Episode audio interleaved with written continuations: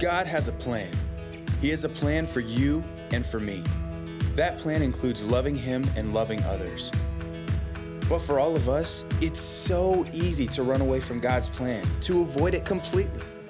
We get sucked into a life full of selfishness, pride, and rebellion. We focus on ourselves and what we want and what we think is best. But God is always in pursuit of us. God reaches out to us and offers us not a rejection, but an embrace. Not abandonment, but a welcome. This is the story of Jonah and God's relentless mercy.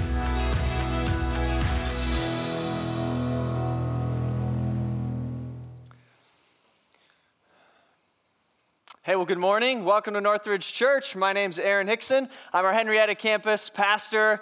Shout out to my Henrietta family. Love you guys. And whatever campus you're joining us from in the Rochester area or online, we're thrilled that you're with us in week two of our series, Relentless Mercy. We're just walking step by step through the book of Jonah. And, uh, you know, I don't know if you've been around church for a while or not, but this story can be sometimes seen as a kid's story. But one of our goals in this series is to unkid it for you because it really is a series that has something for all of us to learn. So you can turn to Jonah chapter 2 on page 754 if you're using one of our Bibles, and you can follow along with us there. Uh, today, in this juncture of the story, we're going to be seeing what is Jonah's lowest point in life, his darkest point to this point. And I don't know if you've been to a low place before, but it seems like nobody comes out of their rock bottom moment unscathed. When you go to your darkest place and you come out the other side, you can't help but be marked scarred by it or changed by it. And the lowest point in my life um, is something I want to tell you about. And honestly, you might think it's a little bit trivial, but uh, I don't think it was. And there are a few things you have to know about me as I tell you this. The first thing is that um, I like bread to be either white or wheat. I hate tuna in all of its forms. And I'm fairly certain that Satan himself invented the combination of mint and chocolate. right? Yeah, I mean, obviously. Full agreement across all of our campuses. That's good to know. And so, my lowest life experience was when I was visiting this couple years ago, older couple, um, having a good time, just enjoying their company. And the missus offers to make us a bite to eat for lunch. And I said yes. And she said, okay, what kind of bread would you like for your sandwich? And offers two options rye or pumpernickel. I should have just got, I should have just left right then. But I said rye, just praying that she was going to smother it in peanut butter to make that terrible flavor go away. Um, but that sandwich comes out covered in, you guessed it, fresh tuna and a single leaf of lettuce. It was revolting. I knew in that moment the Lord was testing my perseverance and my obedience because I was there as a prisoner in that chair, locked in, and because I was raised in a good home, I will tell you, I ate every single bite of that revolting sandwich. and then she offers us some ice cream to wash it down. And I bless the Lord of heaven for his great mercy to me, where I could wash down that flavor. And I asked for an extra scoop of whatever sweet goodness she was doling out. And then what to my wondering eyes should appear? But a great heaping bowl of mint chocolate chip ice cream mint tingling to be specific. And I honestly stand before you today saying that I ate every ounce of that dreadful concoction and I have never been the same. Oh, I came out of that house a changed man, people. I've been to the bottom and I will never return. now, okay, I'm being ridiculous, um, but I had to tell a funny story because the rest of this message is basically depressing. So, um, But we all know we all know what a rock bottom experience is like, whether that's from our own experience or from watching someone else's life. Um, and this is absolutely that moment in Jonah's life, and we're going to look over it together. So we're going to jump in, but let me give you some background as a reminder.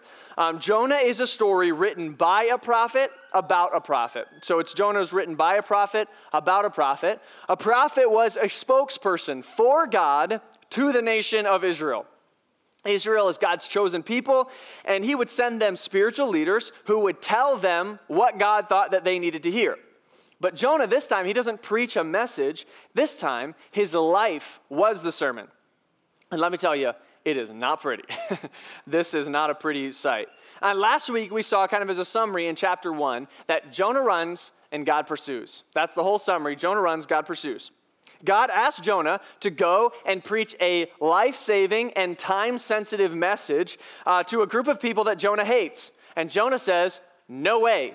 And he runs in the opposite direction to the farthest place he could think of on a map. But God isn't having that. And so he arranges circumstances such through a storm that Jonah, we left him last week where he had just gotten tossed from a sinking ship into the Mediterranean Sea. That's where we left him. And that's not a great moment but it's about to get worse. uh, the, our goal for this week is to cover chapter 2 of the book of Jonah. And I would sap- summarize this chapter in this way that God disciplines and Jonah repents. That's kind of the summary for chapter 2 is that God disciplines and Jonah repents, kinda. All right? God disciplines and Jonah repents, kinda. That's the big picture of what's to happen. Well, actually, it's not even the big picture, it's the whole thing. The entirety of this narrative is in one verse and they didn't even have the decency to put it inside of chapter 2. They dropped it at the end of chapter 1, verse 17, where it says this Now the Lord provided a huge fish to swallow Jonah, and Jonah was in the belly of the fish three days and three nights. So, if you're looking for the narrative action in this chapter, there it is. God sends a fish, it swallows Jonah, he's in there for a little while, and then he's out. That's the whole plot line that we need to cover today. But again, that's not even from this chapter. The entirety of chapter 2 that we're going to be going over today is actually a poem or a song that Jonah wrote in the midst of all of this craziness, which is weird. Who writes, who writes a poem in the middle of all that? But we'll, we'll get to that. The basic premise is God disciplines and Jonah repents. But just because this is a short story in terms of what needs to happen doesn't mean that there isn't a lot to learn. So let's jump in. Let's look again at chapter 1, verse 17, if you'll look with me. It says this Now the Lord provided. Okay, so stop right there. We've already got something to learn. These words highlight a theme throughout the book of Jonah that Drew actually brought up last week, and that is that the Lord provided. All throughout this story, we're going to see examples of God intervening in order to set Jonah up for what was next in his growth journey. The storm that kind of get all this rolling, God sends that. The fish that gets involved in this chapter, God provided that. And the name of this series is Relentless Mercy because God is relentlessly pursuing Jonah with circumstances that are going to set him up to grow. Now, almost 100% of the things that God sends into Jonah's life are hard things, which might not be what you're expecting, but we're going to address that tension today. But the point we cannot miss is that God is the one who is behind this. He's actively involved in every detail, and he refuses to let Jonah get away with running away without first acting on his behalf. So let's keep moving again through 117. Now the Lord provided a huge fish to swallow Jonah, and Jonah was in the belly of the fish three days and three nights. Now, if you didn't grow up in church and you hear that, then this verse will send you way over the top with your skepticism meter. Because you're like, Really? Do they actually believe that this guy stayed alive underwater inside of a fish for three days? This is ridiculous. And I get that. It does sound crazy, and, and we'll talk about why that's the case. But for those of you who did grow up in church, I have something exciting to tell you, something you've always wanted to know, and that is that I have definitive proof about what kind of fish this was. Yeah, it's pretty exciting. You've been wondering. In fact, I have all the evidence that you're going to need right here in this box. Just kidding, there's absolutely nothing in that box. Okay? Because there's absolutely no evidence about what kind of fish this is. We don't know anything. Jonah apparently doesn't think we need to know anything more about what kind of fish this was than it was just a great fish. And yes, that box is just sitting there so that I could make that joke. Seriously. I think it's important that we not get caught up in all of the biology questions we have about what kind of fish whale this was. I mean, it could have been a huge perch from Lake Ontario for all we know. We don't know anything. Clearly, Jonah didn't think we needed to know anymore. Because, get this, the fish is not the point. The fish is not the point. Like, we may even have to repeat that all together because it's that important. We should never have gotten fixated on what kind of fish this was. It's just a footnote. We've gotten distracted by our curiosity. We're asking, like, how did he have oxygen inside of the fish? And wouldn't the digestive enzymes have deteriorated his skin? And what kind of whales are native to the Mediterranean Sea that would be able to swallow a human whole? Like, these are not relevant questions, okay? It's just not the point. What we have on our hands here, people, is just a good, old fashioned miracle. That's it, okay? It's not that complicated. A miracle is an event that defies the laws of physics and biology and logic, and God has the capacity to do that. But if that freaks you out, let me just tell you, it's going to get worse because our faith is based around a number of miracles that are not only harder to pull off, they're more important to our faith. There was this other guy who went through a really difficult thing and then spent three days in a dark place. Um, his name was Jesus. That's right. Uh, he spent three days being dead after being tortured to death by Roman soldiers, which he predicted in advance, and then he came back to life. So, not only is that harder to do, it's the foundation of our faith. So, if we can't get on board with the fish miracle, we're going to struggle with Christianity because it's all based around a miracle, all right? Um, don't let the fact that this is a miracle freak you out or drive you away from the point of the story. The fish is just a tool of God's mercy and of his discipline. It's just a tool. That's it. We'll talk more about that later. Enough about the fish, okay? I got it off my chest. Let's jump into chapter two and let's see what this poem has for us to learn. In fact, my plan is to walk through this entire song or poem, uh, kind of verse by verse, and then we're going to circle back at the end and just point out a few significant lessons that I think we need to catch for our everyday life. So I would challenge you try to pick out these lessons as we go. Uh, see which ones you think I miss. I'm sure I missed some. Uh, engage your mind with this section of the Bible as we walk through it together, and I think we'll find some lessons. It's going to be a lot of information. I'll admit that, but I think you can hang. So let's do this. Let's jump in. Um, let's dive in, pun intended. There's going to be plenty more of those. All right. Got to keep it light. Here we go. Chapter 2, verse 1. From inside the fish, Jonah prayed to the Lord his God. Now, I want you to picture that, okay? Jonah is inside of the fish.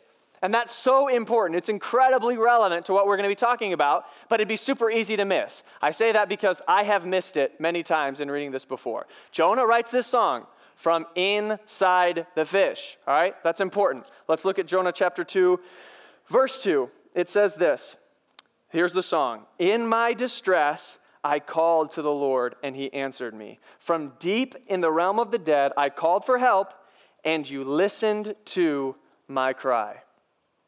Now, that sounds interesting to me on a few levels. The first thing I want to notice is that uh, if you're a Bible nerd, this kind of sounds familiar, right? If, you're, if you've been around the Bible, that kind of sounds like the Psalms, doesn't it? The way that that sounds. In fact, let me read Psalm verse 120, verse 1. It says this I call on the Lord in my distress, and he answers me.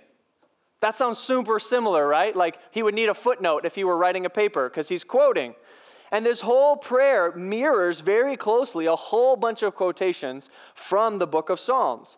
It's almost as if Jonah, in this fish, in this awful situation, the thing that comes to his mind is the parts of the Bible that, as a prophet, he had spent time studying and singing. That's really interesting to me. But the second thing that stands out to me about that verse is something that you've probably already forgotten. I know that I had. Jonah is saying this inside of the fish.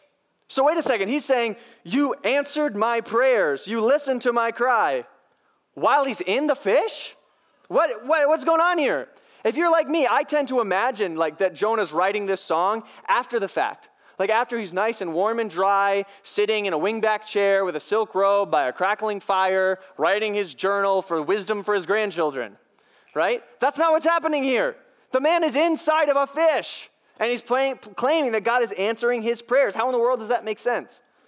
Well, that does, I think it can make sense, and we have an answer. But in order to get to that, we're going to have to wade through Jonah's description of his worst nightmare. So let's look at chapter 2, verse 3. You hurled me into the depths, into the very heart of the seas, and the current swirled around me.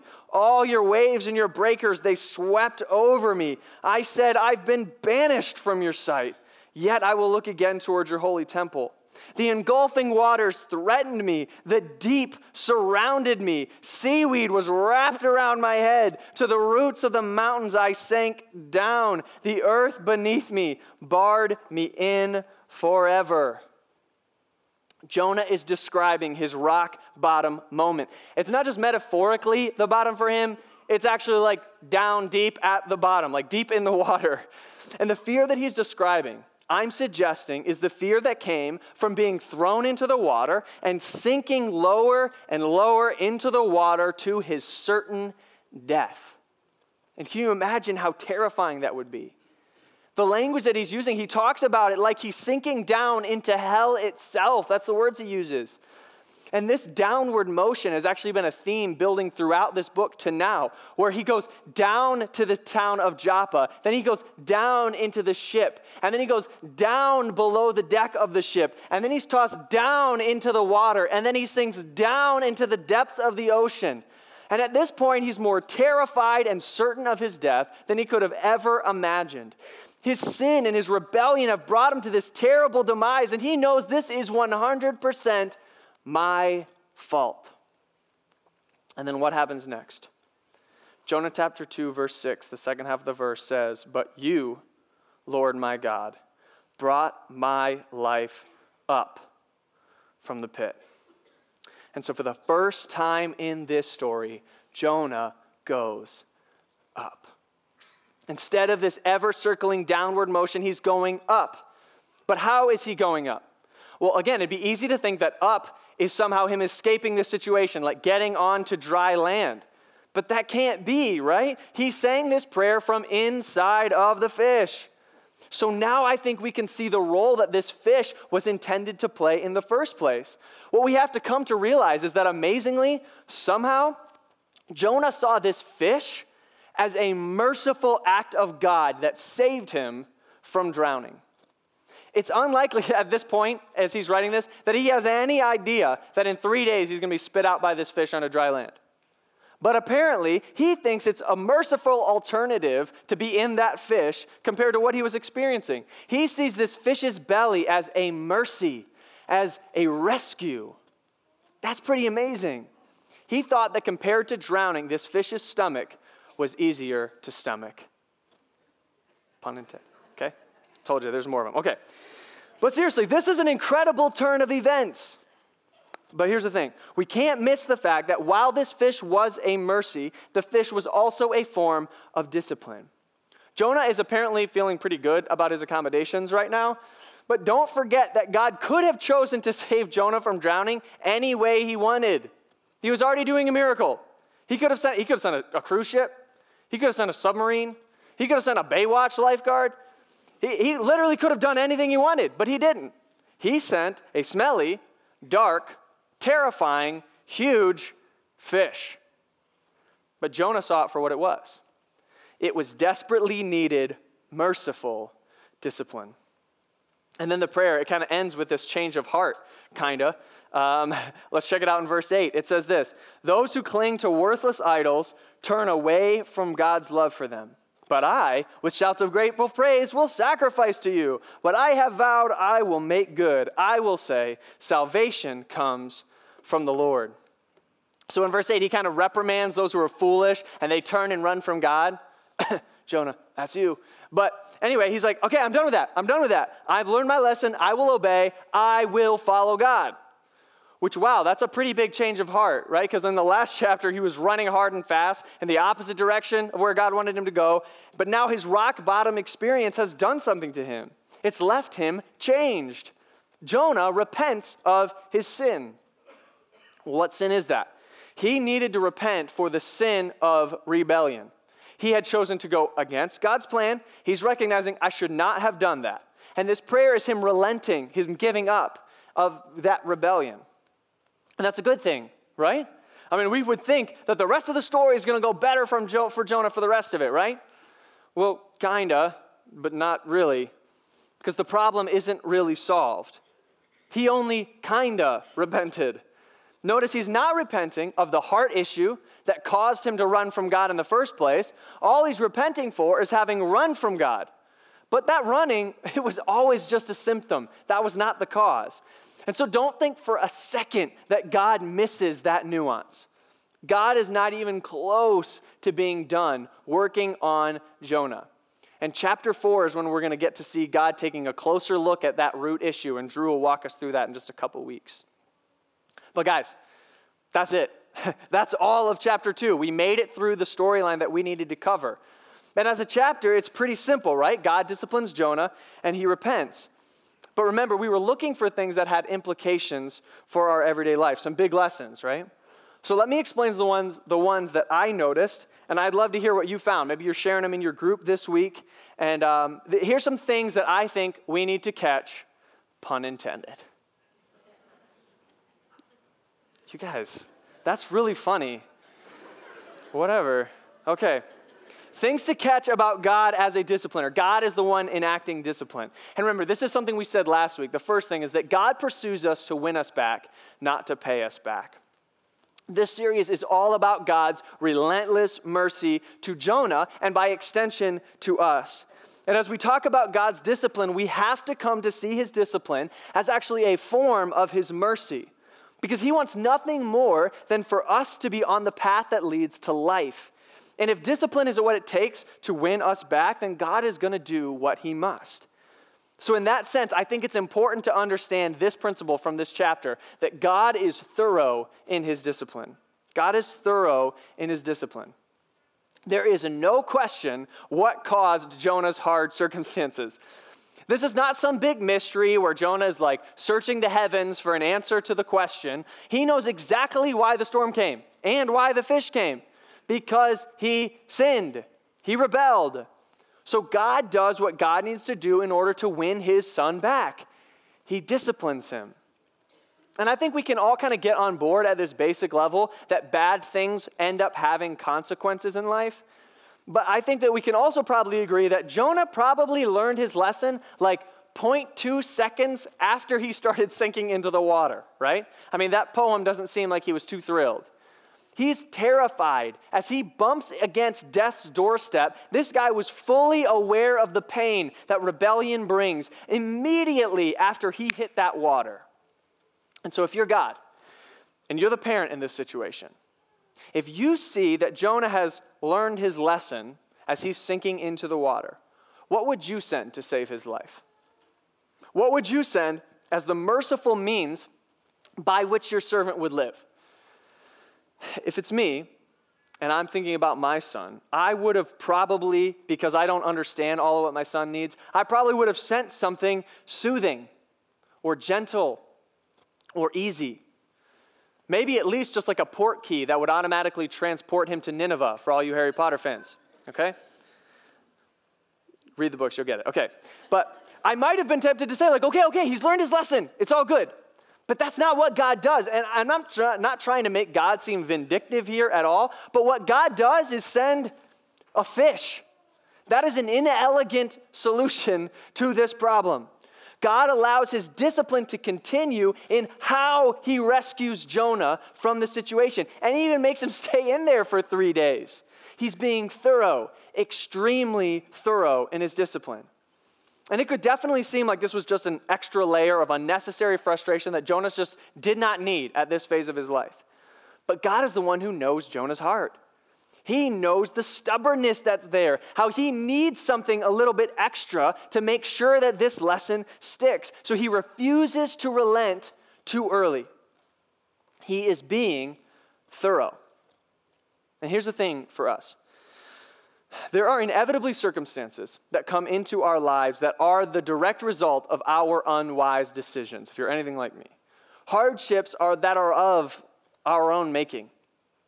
And if, if you're like me, sometimes we tend to say, like, okay, God, I got it. like, lesson learned, moving on. Can't we just put this behind us? But here's the thing with our thorough God He doesn't always relent when we cry uncle. He's working to refine us, and sometimes the pressure stays on longer than we ultimately think it needs to. While we're experiencing the pain of our consequences, we're usually just trying to make the pain stop, make the discipline stop. But God has a different goal. He's working to refine you, God is trying to reach you. And once we acknowledge that, like, this pain is my fault, we think this box has been checked, time to move on. But God wasn't trying to get us to admit the problem, He's trying to win over our hearts. Now, sometimes we don't even know the depth of the problem. We think we're good to go, but God knows there's more refining yet to do. So, something I think we need to do is to change our perspective on situations like this. When we're feeling the pain of our sin, don't blame God. Look for what He's trying to do in you. Honestly evaluate it. Search your heart and your motives. Ask for some input from people around you. We're usually the last people to see this kind of stuff in our own life. Talk to your community group. Because we so often lash out at God and we eventually point the finger at God, assuming that really ultimately this is His fault and He's a jerk for bringing this into my life. But I think what we need to do is we need to get to these moments of self inflicted pain and don't point the finger at God. Look for the hand of God. Don't point the finger at God, look for the hand of God. Because God has an objective, and He wasn't going to let Jonah off the hook until that goal was met. And when we've caused problems in our life, we've got to learn to stop turning to God in our anger and instead turn to Him in humility, to look inward and search for the hand of God in our hearts, to look and see what He's trying to help us see. I love what the writer of Hebrews says in the New Testament. This is thousands of years later, but look what it says in Hebrews 12, verse 5. It says, And have you completely forgotten this word of encouragement that addresses you as a father addresses his son? It says. So we've got a word of encouragement from a father to a son.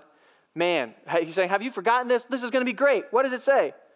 My son, do not make light of the Lord's discipline, and do not lose heart when he rebukes you because the Lord disciplines the one he loves, and he chastens everyone he accepts as his son.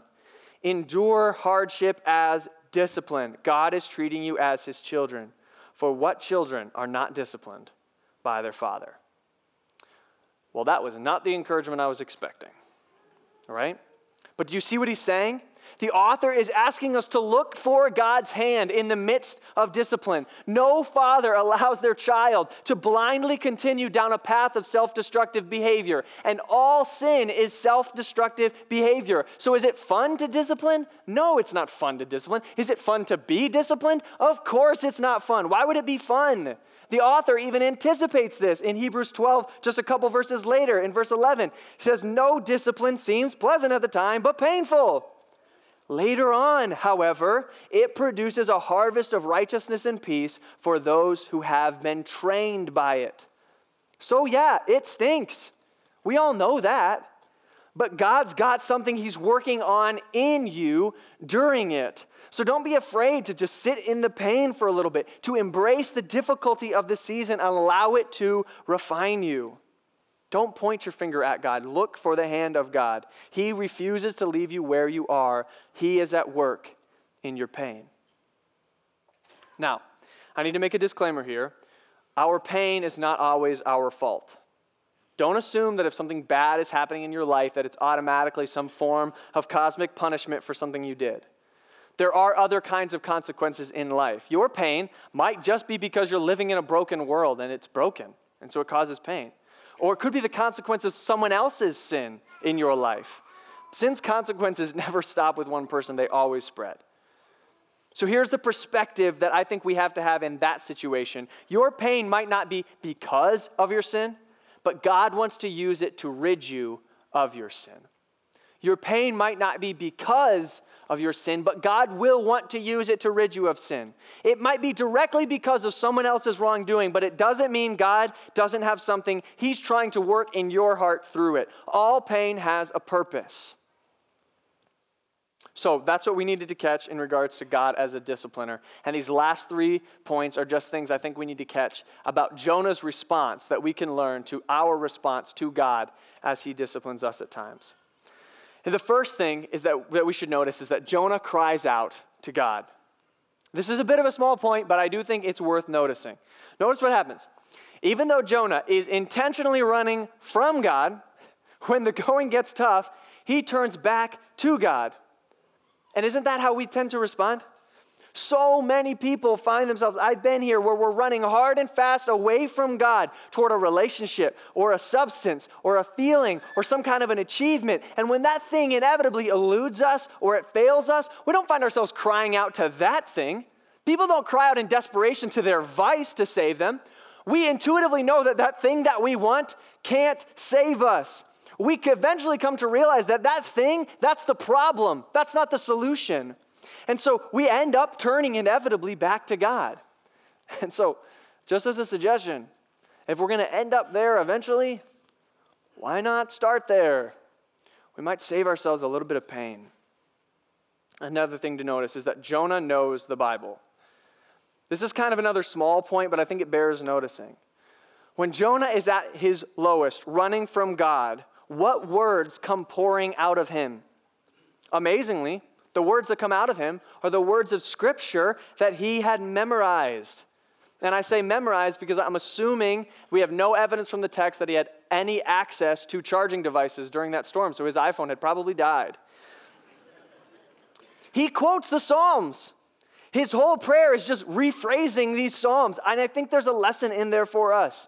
Sometimes our investment in God's word can seem pointless in certain seasons. But I promise you, all it takes is the right circumstances, and you will find that the years that you've put into God's word will come back to support you when you need it most. Do not neglect that resource. And so then, my final thought is this you can't be in deeper than Jonah was. And I want this to be a word of hope for all of us here today who are runners. You simply can't be in deeper than Jonah was. And I say that, first of all, because I'm assuming no one is listening from the bottom of the ocean today, but also because this guy had heard the voice of God directly and he stubbornly and directly disobeyed. He was the professional mouthpiece of God for the nation of Israel, and he completely refused to obey. And in that moment, how does he say it? He says, God heard his cry from the doorsteps of hell. God answers his cry for mercy from the brink of destruction. So do not believe the lie that has you believing that whatever you've done makes you unlovable to God because you can't outrun God, you can't out, go too far, you can't have too much rebellion. Our God's mercy is relentless. Yes, His discipline is thorough, but His acceptance is unconditional. So cry out to Him, run back to Him. Run to him, in fact, as hard as you ran away from him years ago. And amazingly, like an enemy being embraced as a member of the family, receive the mercy that our relentlessly merciful Father wants to give. Because this week, we've seen a story of discipline, but it's ultimately a story of repentance and forgiveness. This chapter contains a ridiculous miracle, and it's not the one you're thinking of. What God did inside of that fish is nothing. It's child's play compared to the miracle that He is performing inside of Jonah's heart. And that is the miracle of repentance, of forgiveness, and of life change that He wants to work in your heart and in my heart as well. So run back to our relentlessly merciful Father, who is at work through His thorough discipline and His deep, deep love to always, always bring us back to Himself. Let's pray. God, we're so grateful that you're willing to show tough love, that your discipline comes into our life ultimately to bring us back to yourself. And I ask that we would have the humility rather than pointing at you, accusing you of the problem, accusing you of hatred, accusing you of being a jerk, that we would look for your guiding hand, your influencing love, and your mercy, which is always pulling us closer and closer to you, that we would lean in to your deep, deep love. In Jesus' name.